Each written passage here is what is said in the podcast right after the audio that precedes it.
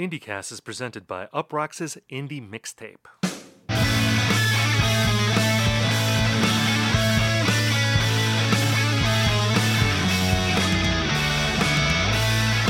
Hello, everyone, and welcome to IndieCast. On this show, we talk about the biggest indie news of the week, we review albums, and we hash out trends. In this episode, we review new albums by the Mars Volta, Death Cab for Cutie, Whitney, and Young Jesus. My name is Steven Hyden, and I'm joined by my friend and co host. He was the first person to make a Smiths choke after the Queen died, Ian Cohen.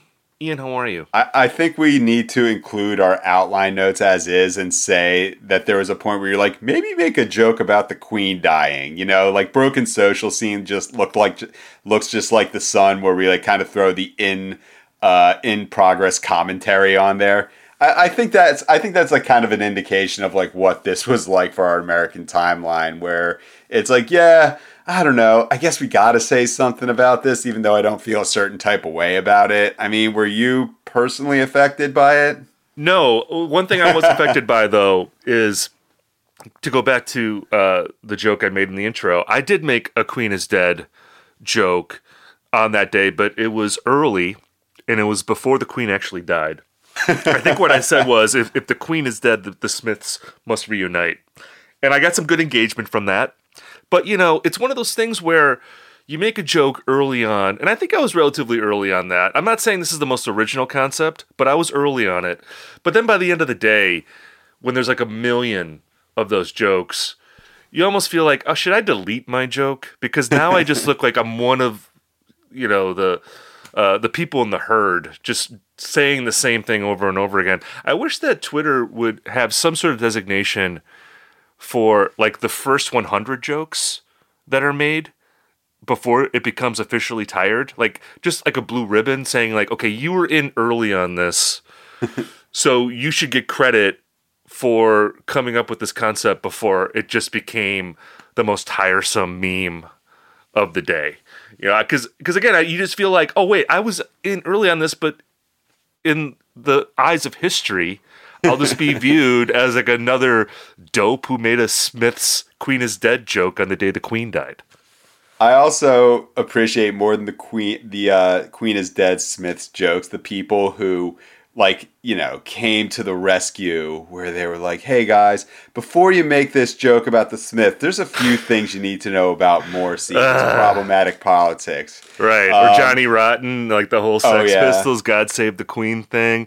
It's like can can we just give it a rest? Is there anyone who knows who the Smiths are that isn't aware that Morrissey is an obnoxious person who has said many dumb things? Can't we just enjoy this stupid joke on the day the Queen died? do you have to do you have to do it today? This thing? I don't know. That, yeah. that, that that it's like the best and the worst of of online culture right there. It's so much fun to make jokes about the queen dying. Like that was a great yes. day. Oh, great day. Most of the best days on Twitter are like real RIP bozo. And like again, like we we don't I really hope we don't get like this shit ton of backlash from our listeners in the UK who found the Queen to be, you know, this very um, influential um, or just meaningful symbol to them. Like I think there is like the possibility of it, but um, really, yeah, though, do you think our listeners are going to be upset about us making fun of the Queen? Maybe there is like a provincial thing because we're Americans yeah. doing it. I could see that. It's like we can make fun of the Queen because we're English, but you can't do it because you're an American. Although I will say, the original mean tweet about the monarchy, the Revolutionary War, motherfuckers that's what the fuck is up. That was the uh, that was the original mean tweet, man, about the monarchy. Put that in your pipe and smoke it. Serious, like literally, like one of those like corn cob pipes that they smoked back in the day. All right, wait, uh, uh, I'm just curious though. Have like the Smiths like? I get the feeling that like the Queen is dead had not like a fucking um, running up that hill type uh, boost, but I imagine that like maybe there it's like a viral hit now, like kind of a reverse candle in the wind. like ha- has there been like any uptick in like Smith's hits? Like we're gonna start to see like on the Billboard Top 100 chart, it's gonna be number one, running up that hill, number two, Master of Puppets, and number three, The Queen is Dead. Yeah, I don't know. I feel like if that song were more like Candle in the Wind, and Morrissey was singing about the young queen and how uh, you know.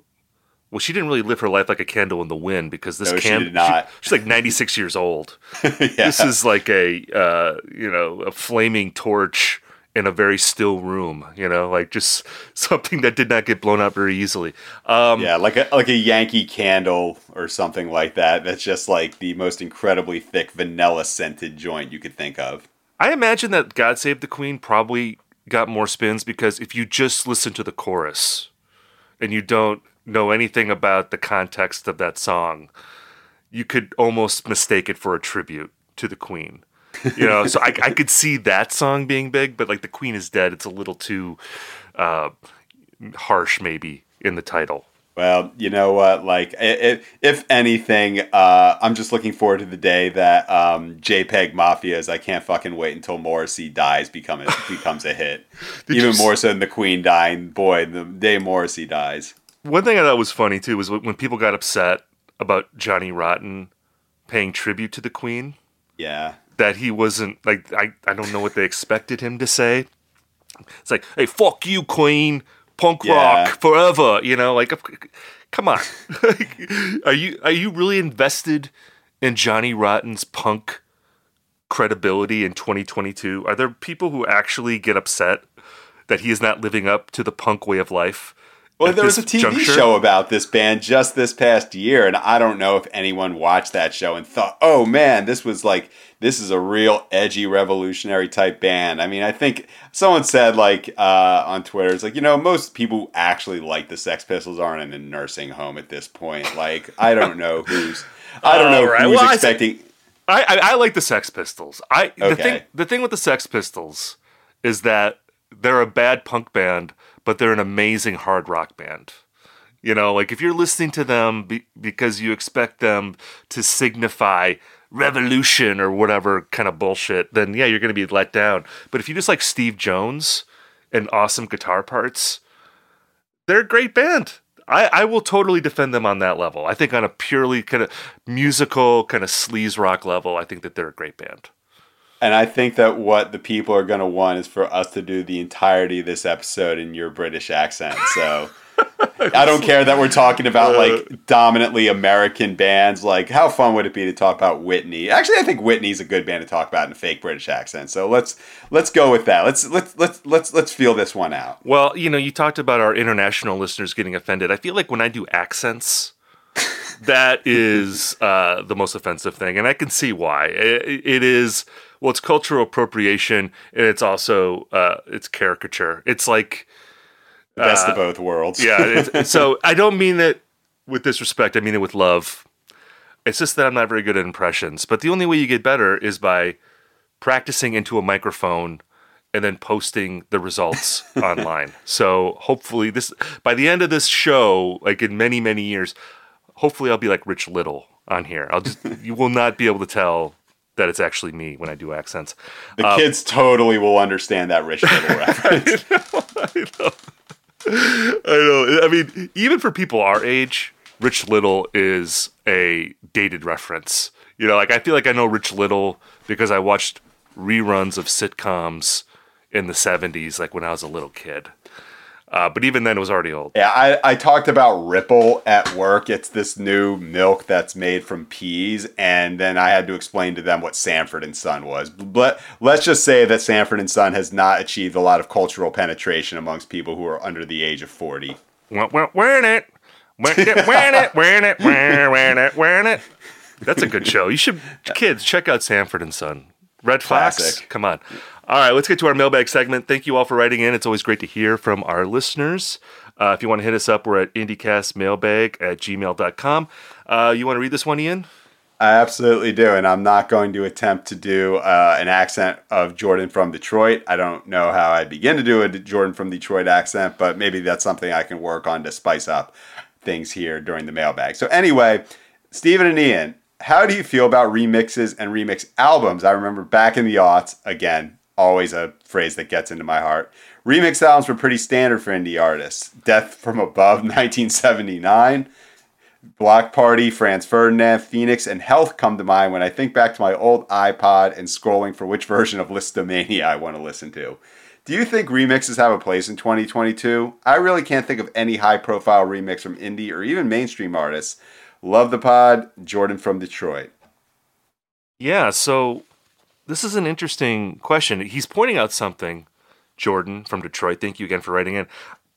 I hadn't really thought about this at all, but he's right. There was a thing. I would I would even go to the 90s. Like the 90s for me is what I really associate remix albums with just because that was a time where a rock band having a, like an electronic makeover was a real novelty, you know, like uh U2 putting out like multiple dance remixes of even better than the real thing, you know, things like that. That was uh, I think more unusual then than it is now. I really associate remix albums in that era with Nine Inch Nails. I feel like they put out a bunch after the Downward Spiral came out.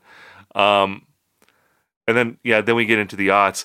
One thing I want to ask you is because when I think about remixes in the aughts, I think about mashups, how mashups were a big deal in that era. But is that a separate category? Or because I think of it as like a sub genre of remixes. But is, think, but or should we not? Or but is that some? Is that its own silo? I would say that remix or mashup albums are like a completely different sort of genre for me because if we're talking about like remix, if we're talking about that, then we get into like the Gray album, you know, Danger Mouse and Jay Z, and then you know like DJ Rupture. I, I think that like mashups are completely in some ways they can be like super simple but also massively complicated. But remix albums to me are more curated if that makes any sense. Um, so i think they put uh, I, I think they they just have a different sort of place. But i love look when you mentioned like, what about you know you mentioned danger mouse and jay-z but like what about something like collision course from the 2000s the linkin park jay-z album where it is a mashup thing but aren't they remixing their songs essentially? I, I I I know what you mean. Like they feel separate to me, but I don't know. I I I wonder uh, how they fit together. Because I, I feel like in a way that might explain why remixes aren't as big now. Because I feel like mashups became such a gimmick in the 2000s, and it's really associated with that era, where maybe remixes kind of lost their shine for that reason. I would say that like mashups, I mean mashups obvi- like you know, we've been hearing as long as we've been alive, we live in a post-genre era. And so mashups are always going to be seen as I don't know, like predominantly corny with like one exception that otherwise proves the rule, but like what Jordan's talking about to me, the ones like that he's mentioning like Death from Above, Bloc Party, I think Stars had a remix album back in 2005 or 6 where it's you you get a like a collection of artists to like each person reimagines the song. And i've seen a few of them recently like with albums that i su- i like that are some of my favorite of all time. There was a white pony remix album with dj shadow and robert smith and um, people like that with the 20th anniversary reissue near my god had a remix album with mike shinoda from linkin park on there. Um, glass beach had one as well and um, you know, I think with like remix albums, they definitely do have a place in 2022 because like what is our current era, but a time where bands need to put out as much content as possible. Um, this is a pretty low investment way to do so. But the thing about like remix albums, they're like almost never ever good and almost always like super whack. The Bloc Party Silent Alarm remix album might not just be the best indie remix album of all time. It might be like the only good one. I'm not sure if there's like any ones that you have a particular affinity for. Yeah, I mean they just seem unnecessary most of the time. You know, where like you said, it, it feels like it's more about creating content than creating music that feels essential. You know, I feel like you would put out a remix record, and I, this is probably I think true of like the Nine Inch Nails example is that they just kept putting out remix albums because it just took so long for the Fragile to come out. So mm. you have to, you know, let's do a remix album because we need a release, you know, and, and that's what it felt like in the 90s when groups did that. I mean, I think about like The Cure, you know, they did that all mixed up. Uh, Oh, remix yeah. record, and uh, the version of "Close to Me" from there, I feel like is actually canon. Maybe I mean I feel I, I know it was like on a greatest hits album. Uh, uh, Galore, I think, was the greatest hits record. is that one, yeah. Uh, and that and they used the all mixed up version of "Close to Me" on that record. So maybe that's why in my mind I think of that as the definitive version of that. So that might be a good one. You know, I was to go back to the mashup example. I, I wonder to what degree, you know, because we're talking about albums here. I wonder if remixes have a life on TikTok. And I and I ask this because across my timeline this week, I don't know if you saw this, but like Kyle Rittenhouse uh, has been in a bunch of TikTok videos where it's like him and I think it's his girlfriend lip syncing to different songs. And this sounds like a totally dystopian thing. I, I don't want to do this episode anymore. Like I am, Yeah. like all the wars that you're talking about. Like t- I, I saw this Awful. TikTok trend come on my. Like next thing you're gonna tell me they did the fucking corn song about It's it's, so- corn. No, but I mean, this is why a movie like Don't Look Up, that uh, Netflix movie, that's why those movies don't work because you can't satirize modern life. Modern life is constantly satirizing itself. But anyway, he was in this video with his girlfriend and he was singing this song. It was a mashup of uh, Our Song by Taylor Swift and M83's Midnight City. Which sounds, it's like I somehow made this worse. This scenario it just gets worse and worse.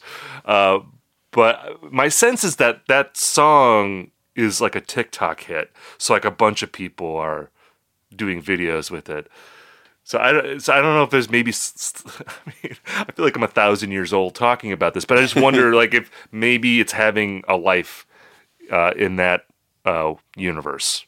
It absolutely is, and you know there is like the fan made remix that you're talking about, or just you know like I mentioned the song where the kids eating corn, where people make remixes of that. But yeah, I, I- just love the fact that Jordan from Detroit, um, you know, put it more into our context when it, you know, by mentioning Death from Above 1979. I I would like to see more indie uh, remix albums because they're super fun and easy to review, and they're like almost always easy to shit on. So, yeah, I wouldn't mind putting a few hundred dollars in my pocket. Well, on that note, let's get to our list of albums here. We have a lot of albums to talk about today, and there's even albums that uh, we could have talked about, but we just didn't have time for. Um, but we we have four records here. Some indie lifers, some relative newcomers. Uh, let's start with the Mars Volta. Now, this is a group that came out of At the Drive-In, features Omar and Cedric from that band. Uh, they put out their last record before this one in 2012, and then they went. I guess we can now call it a hiatus, though at the time it seemed like a breakup. But those two guys, they got back together again in t- around 2019, and they started working on music. And now we have this new self-titled record out today, the first Mars Volta record in 10 years. And if you know anything about Mars Volta, you know that they were known in the aughts as this just insanely convoluted, just instrumental firepower prog rock band. Just, just insane time signatures, very complicated songs, almost to a comical degree. I mean, I in a way, I kind of think of them as like Muse without the irony. You know, that's in a way what the Mars Volta is. And I say that with affection because I do enjoy a few of their records. With this self-titled record, however, in a way they've done the most radical thing they could have done because what instead of following the old template of of those prog rock epics, they've made the most pop-oriented record that they've ever made. I mean, these songs are relatively compact; they're all about four or five minutes long. Again, they have a strong pop influence. I would say that if you uh, have listened to, you mentioned "Near My God" by Foxing, um, obviously TV on the radio, bands like that, you'll have an idea of what this record sounds like, which again is very different from the classic Mars Volta sound. So, Ian, I'm curious. Well, first of all, I'm curious, like, what do you think about Mars Volta generally? And then, what are your feelings about this record? Yeah, I love that we're like bringing it back from TikTok and like hyper modern trends to the Mars Volta with their 77 minute like uh, guitar solos. Um, first off, like my opinion of Mars Volta will ever forever be shaped by um, Deloused in the Comatorium, their first album, like a classic of the 699 Best Buy uh, era in 2003. I remember mowing my parents' lawn listening to that alongside the Coral self titled and highly evolved. Um, I didn't like it very much, not because I was like such a uh, at the drive-in purist. I-, I, did like the first Sparta album. I think it's worth mentioning. But um, you mentioned that like they're Muse without irony. To me, they're like Tool in a way without like I know it's gonna sound ridiculous to say it's like it's Tool without the songs, but like you know, no matter how like convoluted and intellectually dense and impenetrable a Tool album is, they'll usually throw in something like Stinkfist or you know the uh, infamous hooker with a penis or sober or something like that. Something that like can draw you in and like make you feel like you're on solid ground. When Whenever I listen to Mars Volta albums, I felt it was just like four or five guys soloing at the same exact time, which, you know, could be interesting in a way. But then I see the fact that it's like 10 songs, 78 minutes. Like, I don't have time for that shit. You know what I mean? Uh, plus, I heard the widow. Like, I think I, I the widow is where I kind of like, you know, completely lost track. It sounded to me like a, I don't know, like a hair metal ballad as performed by Rush. Um, yeah, I'm gonna say it more generously than you. I mean, there's like a there's a Zeppelin vibe to that song to me. You know, it, it has that shouting from the edge of a cliff type epic rock feel to it. I mean, I have warmer feelings toward this band historically than you do. I, I also had Deloused in the Comatorium and Francis the Mute. That's the second record. That's the one that the Widow came from. I like prog rock from the 70s, and I, you know, obviously Mars Volta is drawing from that tradition of like Yes and ELP and King Crimson. Um, around the time that those early Mars Volta records came out, that's when I started listening to like fusion era Miles Davis, and that's definitely another influence on this band. Um, and I think I just appreciated that at the time there really was no other band like them that was as mainstream as them. You know, just this again crazy instrumental band that could just shred. You know, I mean, they're not an instrumental band; they were vocals, obviously, but I'm just saying instrumentally, just so much firepower that I really dug it. And I, I think I always enjoy a band that is that invested in their own shtick. I mean, they yes. there was again like there was no sort of like raised eyebrow. There's no ironic distance going on. They were full bore into what they were doing, even if it sometimes seemed ridiculous. What's interesting to me, and I want to get your take on this, you said you didn't really like the early records. They've really gone away from that sound now. Do you feel like that's an improvement, or eh, is it just the same old thing for you?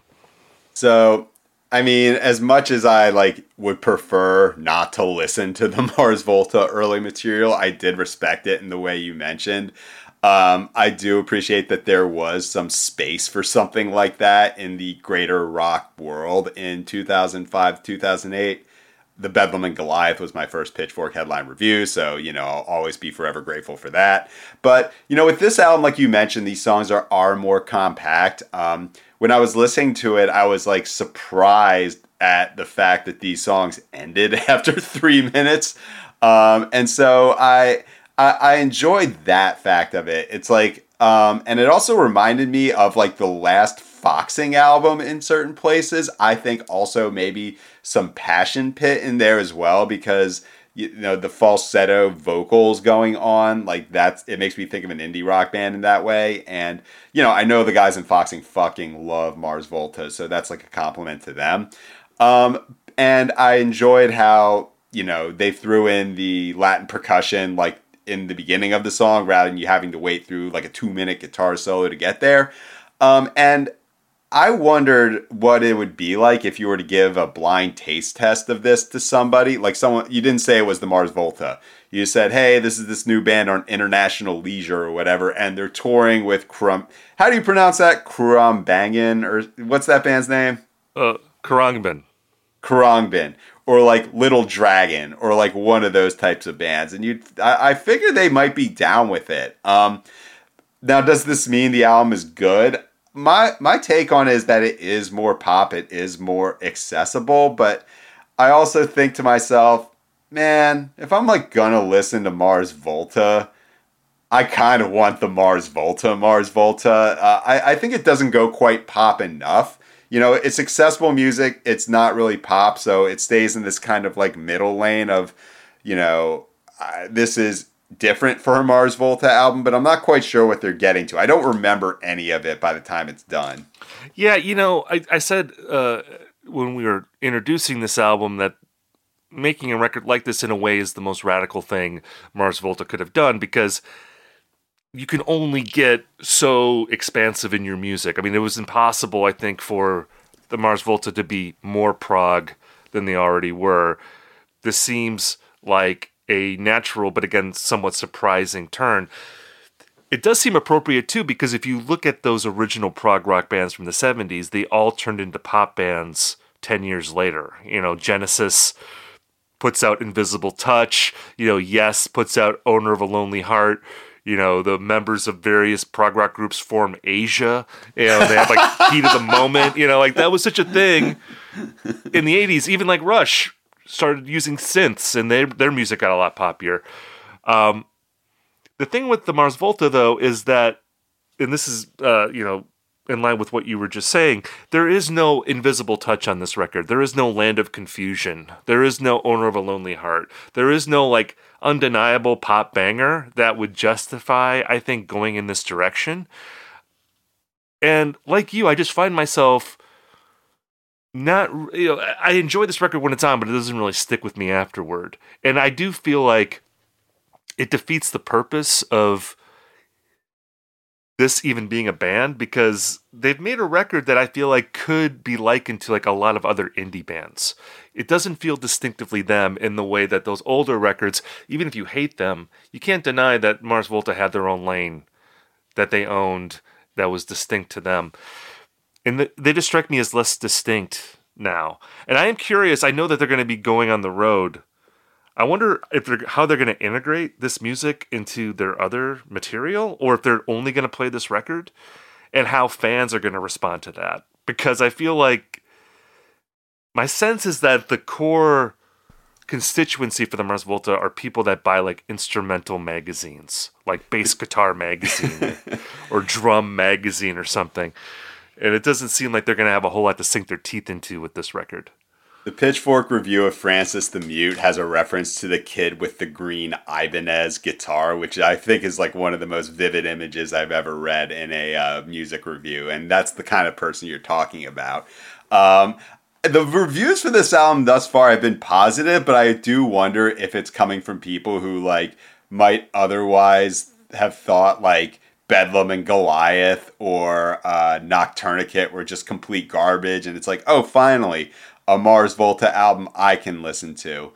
I'm interested. Like, I do. I, I need like I need to read a review. I, a review of this album is going to be pointless to me. What I need to do is go onto the Guitar World uh, comment board and just see how people like just really fucked up grammar, like 2002 message board style review. That's we need to do stunt reviews for this again. Yeah, I would really like. Yeah, I don't want to hear what critics have to say. I want to hear. I want to go on the Steve Hoffman forum, and I want to read what those dudes have to say because that is the opinion that matters. Uh, let's get to our next record here, and it's called Asphalt Meadows, and it's by a band from Bellingham, Washington, named Death Cab for Cutie. This is the 10th uh, Death Cab album. And uh, of course, this is a band that's been around since the late 90s. Uh, one of the modern giants of emo music. Uh, a great uh, benefactor of the OC back in the day. Really became one of the big indie bands uh, of the aughts. You know, Ian, I was born in 1977, so I am technically what they call an Xennial, which is a micro generation between Generation X and Millennials. I think you are too. It's like 77 to 83. That's me. So sometimes I feel like I'm a young Gen Xer. Sometimes I feel like I'm, I'm an old millennial. Uh, when it comes to Death Cab for Cutie, I am definitely a young Gen Xer because I gotta say, this band has never struck me as being particularly essential. I always thought that their records were pleasant enough, but to me, they always seemed very derivative of much better bands like, say, Built to Spill, who we talked about last week, REM, Red House Painters, uh, groups like that. And I don't feel like they ever put their own distinctive spin on that sort of sensitive guy rock. Like I can say what's distinctively Built to Spill or distinctively REM.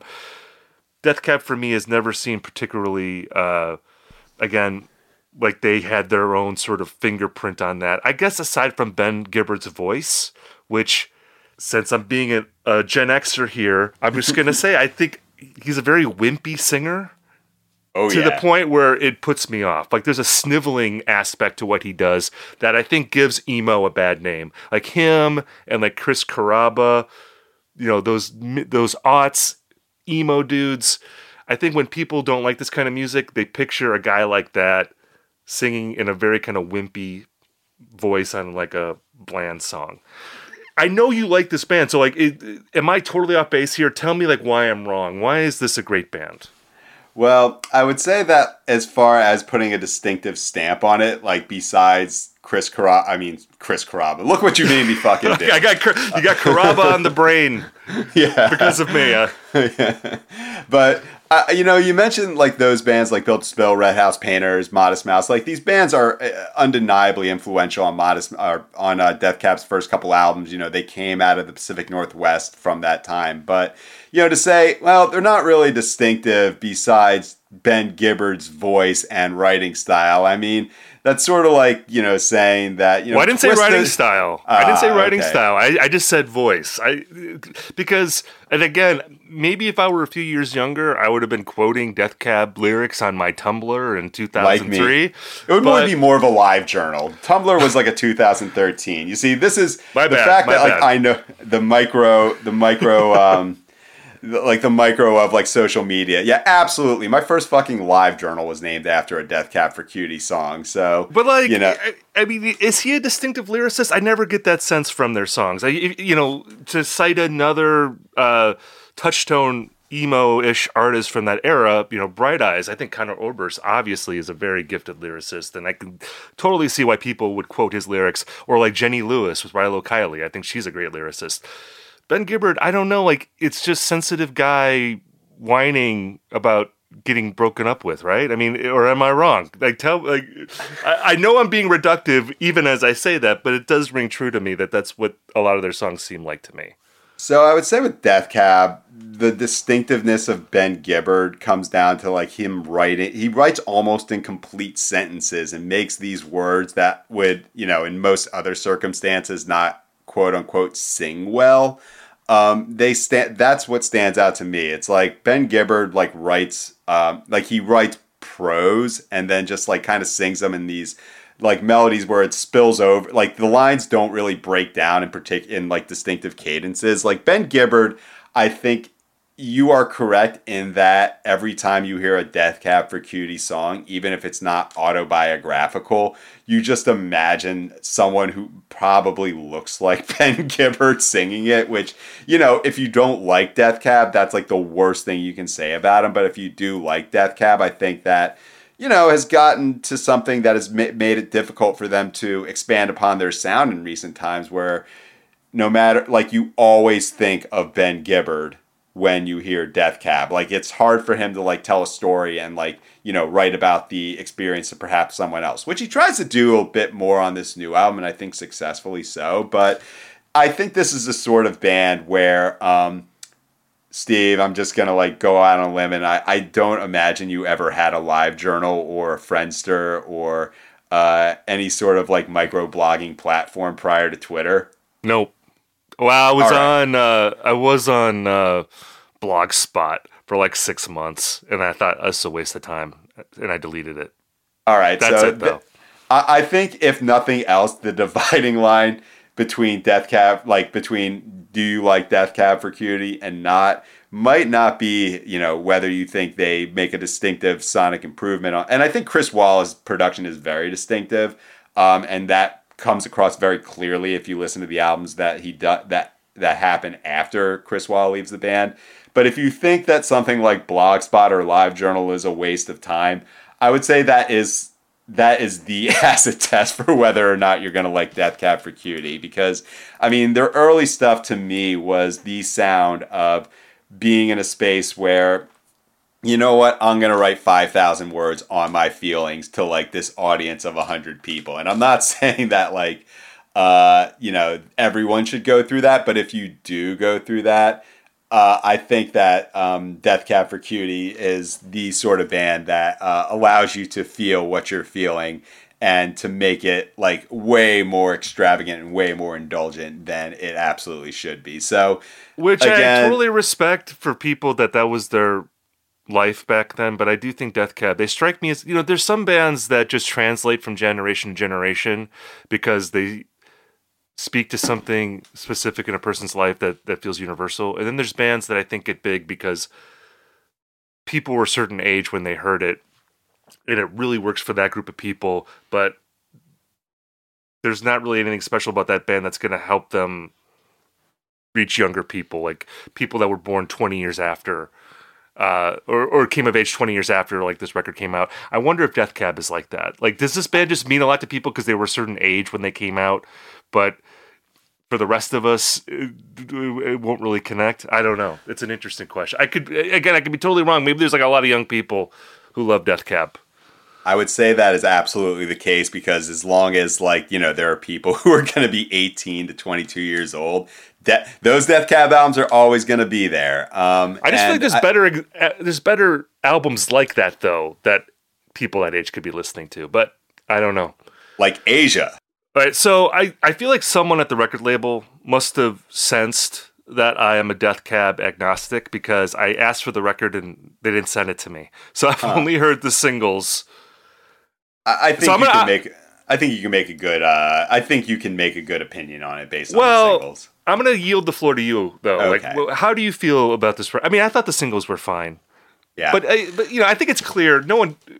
I think I've established that for the Death Cab fan they're not going to really care about my opinion about this record. I've already kind of made my feelings about the band clear. So, like for you, how do you feel about this record? How does it stack up in the uh, Death Cab canon?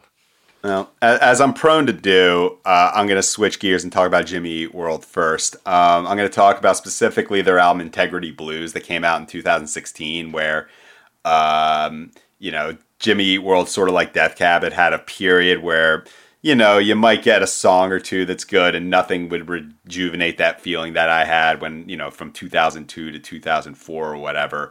Uh, Integrity Blues really fucked up the game for a lot of these, like, uh, legacy emo type bands to prove that, like, if you have enough inspiration, you have a sympathetic producer, you can actually make an album that's not just, like, good for them, but, like, actual good, stands up to their best work. And so, um, I feel like that has colored my opinion of a lot of records of that ilk. And, um, you know, for Death Cab, the first couple of singles, they seemed fine. I was excited that they were working with John Congleton instead of Rich Costey, you know, which is like the difference between, you know, a guy who works with like Angel Olsen uh, and Shearwater, and a guy who works with like Muse and Arctic Monkeys, um, you know, which Death Cab was KROQ band. But then they released this single, Foxglove Through the Clear Cut. Um, I don't know if you'd like that song, but it has been compared to the Hold Steady because Ben Gibbard does like this talk thing in the verses for I think the first time in the band's uh, history, and that kind of really changed my uh, perspective of the album. It got me actually excited to give it a listen, and I will say that compared to the albums that came like came before, be it you know, Thank You for Today or Kintsugi or Codes and Keys, basically the post Walla stuff. This is easily their best work since uh, Narrow Stairs in 2008. And also, like, that I, we gotta like really grade that on a curve. I think this album is good enough to convince me that I might overrate it, which uh, is probably the best you can ask for from a Death Cab for Cutie album in 2022. Um, I think they're actually trying to do something new on this record. The previous two seemed like fan service, spinning their wheels. But um, I would say just in terms of like the similar, like the sim- like the bands that we've already mentioned, I like it more than the Built to Spill album. I like it more than the most recent Bright Eyes album, which is maybe the best comparative point.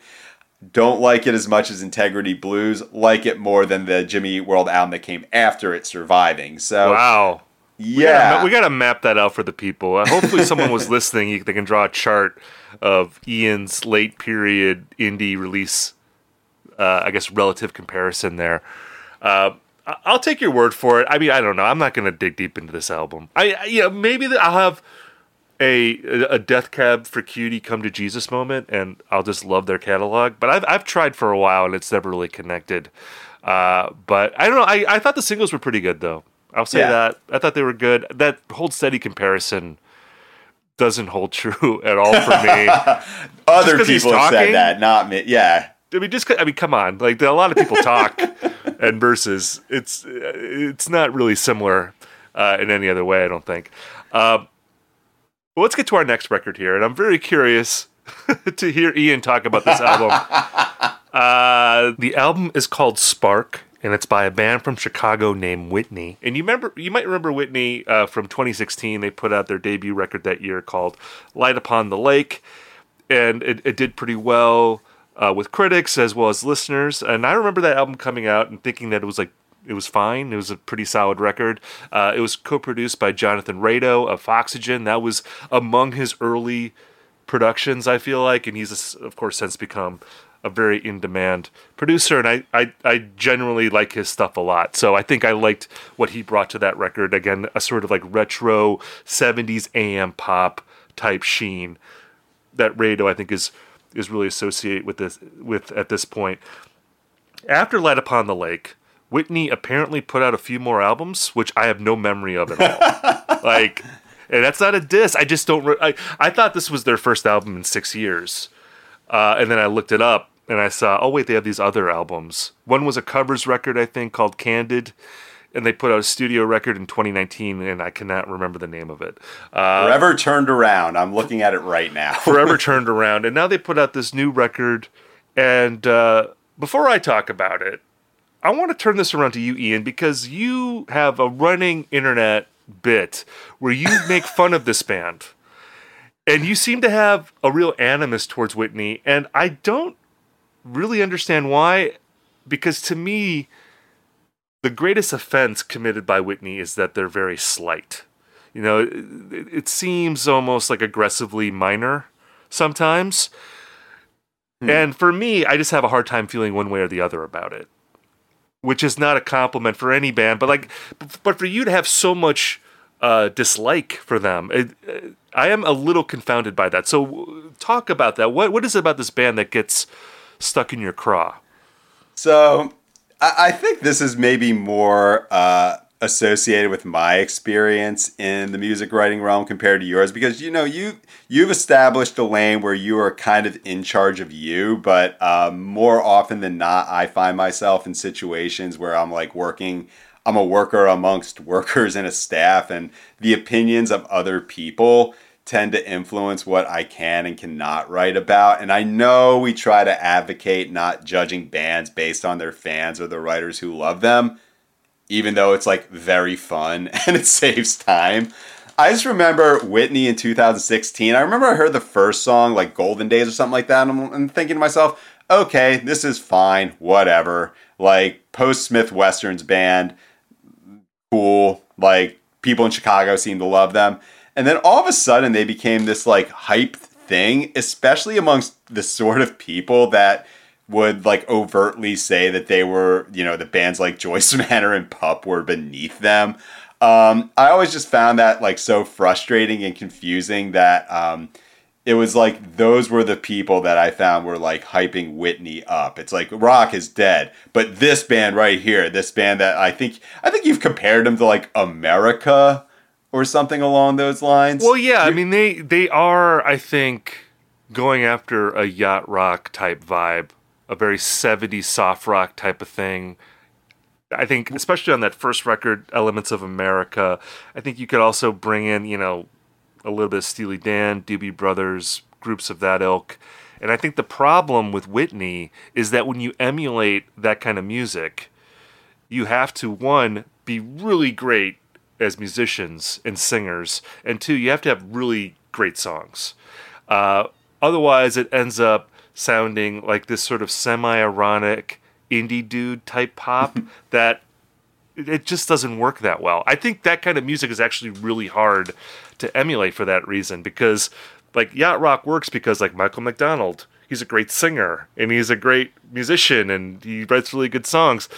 And if it's not great, it just seems like I said kind of slight, you know? And I think that to me is like what um, has always undermined Whitney for me.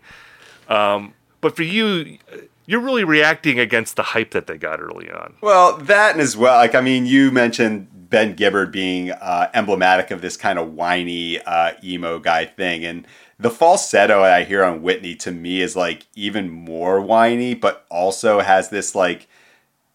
Like I, I appreciate that, like Ben with Ben Gibbard, this the voice matches the lyrics, whereas like uh, it, whereas with Whitney, it's like kind of this like chill bro, like kind of quasi. Um, and by the way, you called America a yacht rock band. I their most famous songs about them riding a horse. So those, t- which one? Which one is it that people need to know? Well, um, they became they became more yacht rocky later on, like what gotcha. they were doing, like you know that song Magic. You can do magic. Do that's them. That's that's America, yeah.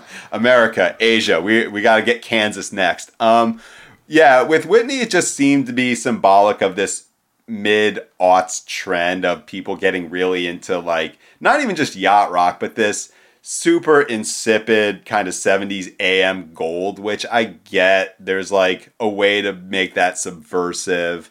I've lived through all sort of variants of Steely Dan fanhood, but to me, this just seemed to be. I mean, if they had songs like China Grove, like if they had that kind of Doobie Brothers song going on or listen to the music, to me, it's just so profoundly inessential, but like presenting itself in this way where it's like. I, I can't even describe like why like how is it that this sort of music is making its way into um you know indie like how is this defining indie rock as opposed to you know some of the stuff I like. And again, it is so personal, it's so beef. Yeah, I feel like you're overstating how hype they were in 2016. I don't think Whitney was ever held up as like the greatest thing in indie rock, even in 2016. I think that there definitely were people that uh, supported what they were doing, but I don't know. I think you're I think you're exaggerating that a little bit. I will say though, I do agree, but the big weakness with Whitney for me is the vocals, like the the uh, the falsetto it just feels like an affectation. It doesn't really feel like again, if you have Michael McDonald, his voice is very affected, but it works. It sounds organic, even though it's not. Uh, with Whitney, I, I feel like it's, it, it, feels like a put on to me. Um, and it's a little disappointing because I think the thing about Light Upon the Lake, I do think that that record has some charms to it. But I don't feel like they've really evolved from that. Like on this new record, they're integrating more synth pop references or uh, you know, signifiers, and um, it just doesn't really work. I, I, I again, I, I don't feel like they've grown really as songwriters or as musicians. Like I'm not seeing like a real sort of evolution going on. You know, and, and, and, and to just like insert some synthesizers, I don't think that that counts as a as an evolution. In a way, it feels like maybe we're running out of ideas, and this is you know, well, we'll put synths in here because that's something indie bands do on their third record. Uh, but it doesn't really feel like a real sort of progression for them. I think it's a progression in a way because when I saw that the album title was capitalized and all the song titles are capitalized, and when you see their press photos, it's there's like these tie dye and like dyed blonde hair look. Um, and for whatever reason, the cover of this album looks like a Red Hot Chili Peppers single. I would like if I were to just like judge this band based on their press photo now and the song titles and the album cover, I would think that they were like this post Turnstile band, which um, I would love to hear a Whitney album inf- uh, influenced by Turnstile. But yeah, even more so than like the previous stuff, which you know I admit. Um, a lot of this is completely petty, but I listened to this new song and I was like actually mad about it because again, if there's anything I find like more annoying than um, you know, kind of this indie rock take on AM Gold, it's like the third album pivot to synthesizers thing and these songs just sound like I, I hate saying it sounds algorithmic. It sounds like they're trying to get on a playlist because that's not really like deep criticism. But this reminds me of and maybe we need to do a deep dive on this kind of music on a later IndieCast, but there is this like kind of post Mac DeMarco world of bands like uh, Airwaves and Daywave and Dayglow and bands of that nature that get like six million plays on Spotify for songs that I've never heard of. And this is where Whitney is right now. Maybe that's where it always belonged. I mean, I just like to think about this band because six years in my estimation, is like the longest period of time in the indie rock discourse. Like 2016 sounds fucking ancient now, and a, a part of me wonders, like now that they're far away enough from their hype, maybe I could go back and enjoy them. I do plan on having that experience with Mac DeMarco, but um, I wonder, like, what people I don't know, like the 22 year olds now, do they see them as this like I don't know, relic of their times, the way people saw like Purity Ring in 2018 or what have you. Like, is that where is that where Whitney is now? Yeah, I don't know. It, it, it, I'll be curious to see how this record is received. I mean, you, you, mentioned Mac DeMarco, and I think if you compare Whitney to Mac DeMarco, uh, I think no matter how you feel about Mac DeMarco, he has a much deeper catalog. I think his records, his best records, I think, show how weak some of these Whitney records are because it's going after a similar vibe, but I think DeMarco does do that uh, type of thing about as well as anybody uh, from that era. Uh, so definitely dig into Mac. We, we, we, need to talk about Mac DeMarco sometime on the show. We think, absolutely need to have a Mac DeMarco because episode. I think he's a fascinating character, and I, I, I do think that he has some legitimately great records. Um, and maybe we'll set Whitney aside for now.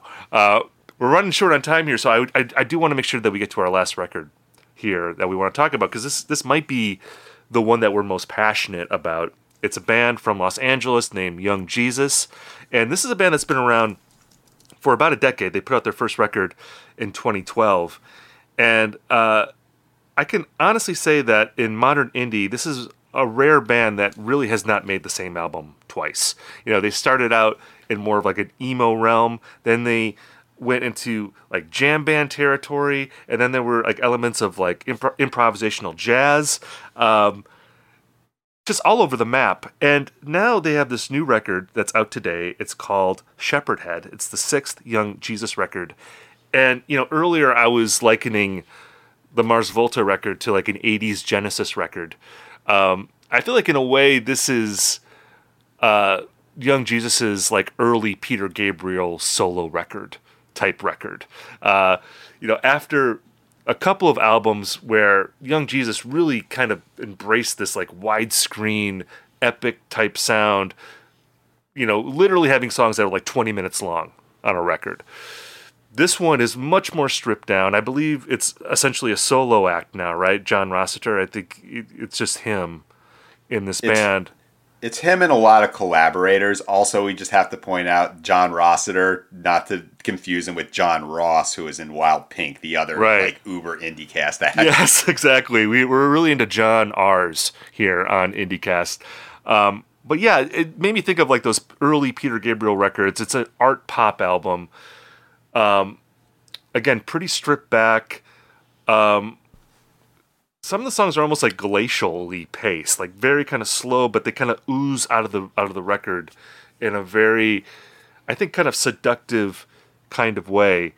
And I don't know, this is a record I, I find it very spellbinding. I, I don't think it's quite up to the level of the previous two Young Jesus records, but you know, I always think of this band when I hear people complain that modern indie rock is too safe and predictable. And why can't there be bands that are experimental like there used to be.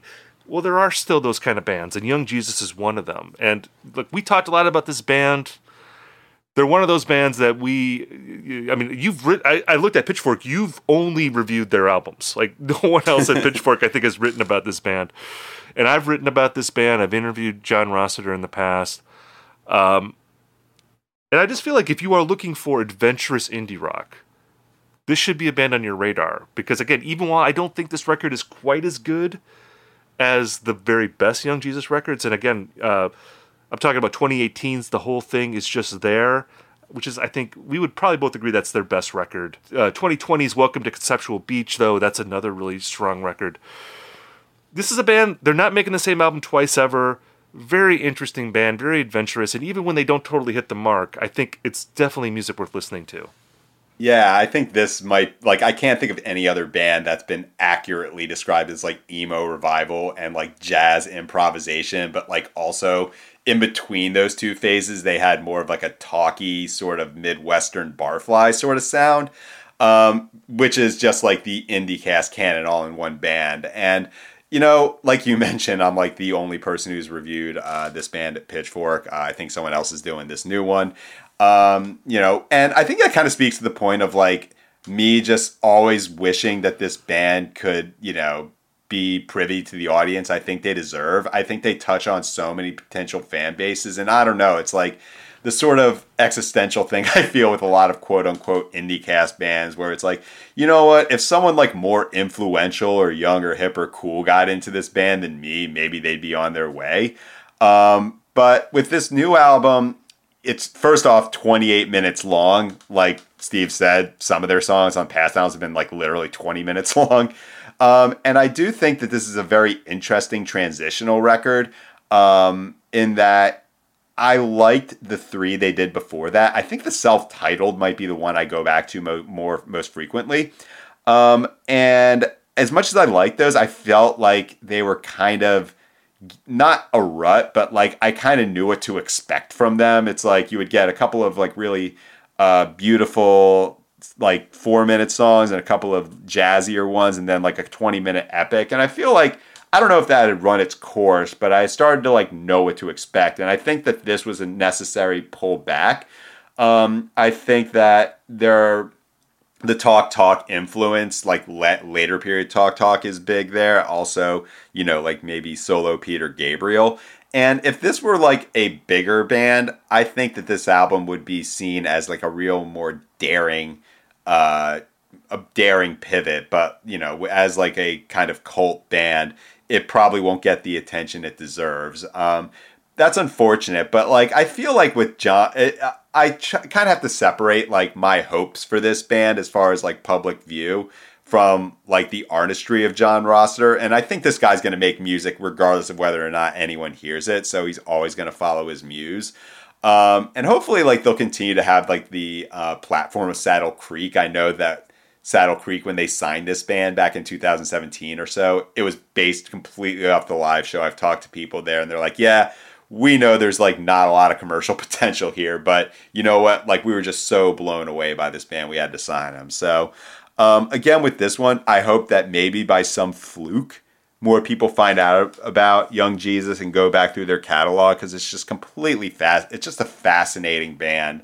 Um, but you know, maybe perhaps that they're best suited for cult status rather than I don't know, being a sort of band that uh, gets that like Whitney sad indie playlist type spins. Yeah, you know, I I'm with you. This is you know one of the many bands that I wish had a bigger audience. Although I do feel sometimes that when you frame a band like that, it's not the most persuasive thing to get not listeners in because the, you know there's always a, if you lead with the fact that oh this band doesn't have enough listeners it's like, well, why don't they have enough listeners? You know, like it's not a very enticing type invitation. And I also feel like, you know, it's not Young Jesus's fault. I think in a way they make records that aren't for everybody. And I, I like that fact about them. I like the fact that I don't think when John Rossiter puts a record together, he's thinking about streaming platforms and what playlists I can get on.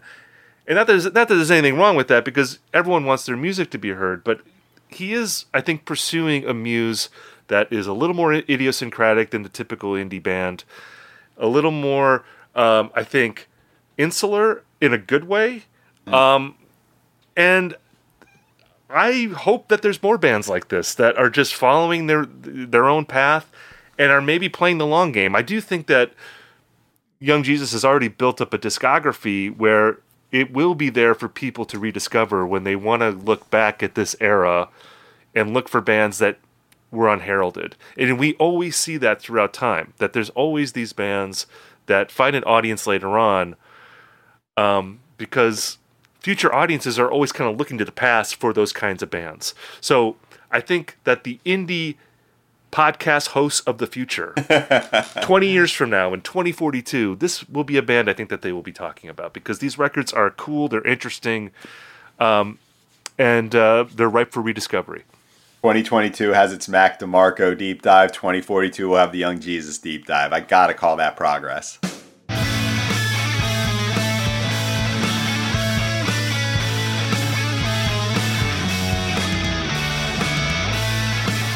We've now reached the part of our episode that we call Recommendation Corner, where Ian and I talk about something that we're into this week. Ian, why don't you go first? So, um, I want to talk about like it's kind of a news story. Uh, if you've been following emo Twitter, just like you know music Twitter in general, you've uh, probably heard about the issues facing Top Shelf Records. Um, one of the most important labels of the past 20 years. Uh, they put out the World's a Beautiful Place first album, Crash of Rhinos, just massively influential with you know the emo revival, but many other interesting bands that came after that aren't really emo at all. But nonetheless, um, their merch company uh, went bankrupt and shut down abruptly in late August. And what happened is that the entire label inventory of records was currently being held by the warehouse's landlord, and Awesome Merch owes them like tens of thousand dollars uh, for you know for including money that customers paid for orders. So, um, what Top Shelf Records did is they started like kind of a Kickstarter or a fundraiser on their website. I would recommend going to that. Uh, you know, to help a help a really great label out who got just, for lack of a better term, really fucked over. Um, but the good news is that Top Shelf uh, is still continuing to put out like really interesting and um, they're really interesting and forward thinking records. There's a Knifeplay record that I'm going to talk about in a future episode. But this um, this Tuesday they put out a split from two bands called They Are Gutting a Body of Water and a country western. They Are Gutting a Body of Water is a new project from a guy who used to be in the band Jousko, who I've talked about on here. And this these two bands are really taking an approach to shoegaze that is completely out of left field compared to you know the standard issue shoegaze dream pop like hey we're just ripping off Slowdive sort of thing. Um, if you like spirit of the beehive i think these bands are kind of in a similar realm. Um, and i know they're gutting a body of water has a full length coming out pretty soon in october. That's i'm really looking forward to as well. So you know just in general helping out top shelf as they face a really shitty situation but particularly this gutting a body of water in a country western split Worthy cause, yes. Help out Top Shelf Records. They put out a lot of good music over the years. Um, I want to talk about a musician from Canada named Daniel Romano. Uh, if you've heard of this guy, you probably will first think about how prolific he is. And we, you know, we, we have artists that you know, we, there's like King Gizzard is out there. You got Ty Ty Segall's out there. Daniel Romano can go toe to toe with like the most prolific musicians in indie rock. In, in 2020 alone, during the height of the pandemic, he put out eight records in one year. Just an incredible amount of output. And not only is he putting out a lot of records, but he puts out a lot of different kinds of records. He's put out folk records, he's put out classic country records, he's put out hardcore punk records. He put out a record where he covered Bob Dylan's 1983 album Infidels in the style of Dylan's performance with the Plugz on David Letterman in 1984.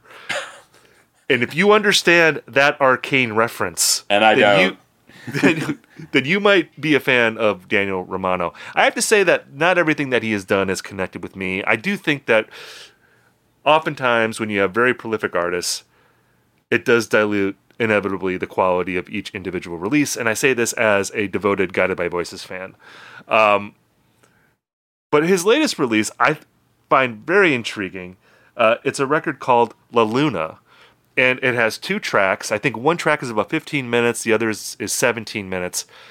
And they're basically both like mini suites. And the style on this record is this orchestral prog rock type thing. I would liken it to like the Moody Blues, early Queen, records like that. Again, very far removed from music that I associate with Daniel Romano. Although I know that he has a side project where he does ambient music, and there's like some of elements of that on this record. Um, again, even on this record, I don't know if everything works, but I respect what Romano is doing. I think he's a true original. I know he's also a visual artist. I think he writes as well. I mean, this guy is just crapping out art from the moment he gets out of bed. And I respect that, man. He's I think that's the thing with these types of artists who just put out a lot of work that this is part of their process. That there's some people that they will focus on one thing for 3 years and then they put it out and there's other people that just have to keep creating because that's where their energy is and sometimes you're going to have brilliance and sometimes you're going to have lesser stuff. I think there's elements of that um, of both on this record, but overall, I, I, I quite like it, and I think that he's a person where if you're looking for a big body of work to dive into from a modern indie artist, check out Daniel Romano. There's a lot, a lot of music waiting there for you. Does he has he released an Asia esque album yet? You know, this record is kind of Asia esque at times. So he may be moving in that direction. Hopefully, there'll be like a Roger Dean cover on his next record of like a serpent rising out of the ocean or something. That'd be amazing. Uh, thank you all for listening to this episode of IndieCast. We'll be back with more news and reviews and hashing out trends next week. And if you're looking for more music recommendations, sign up for the Indie Mixtape newsletter. You can go to uproxx.com backslash indie, and I recommend five albums per week, and we'll send it directly to your email box.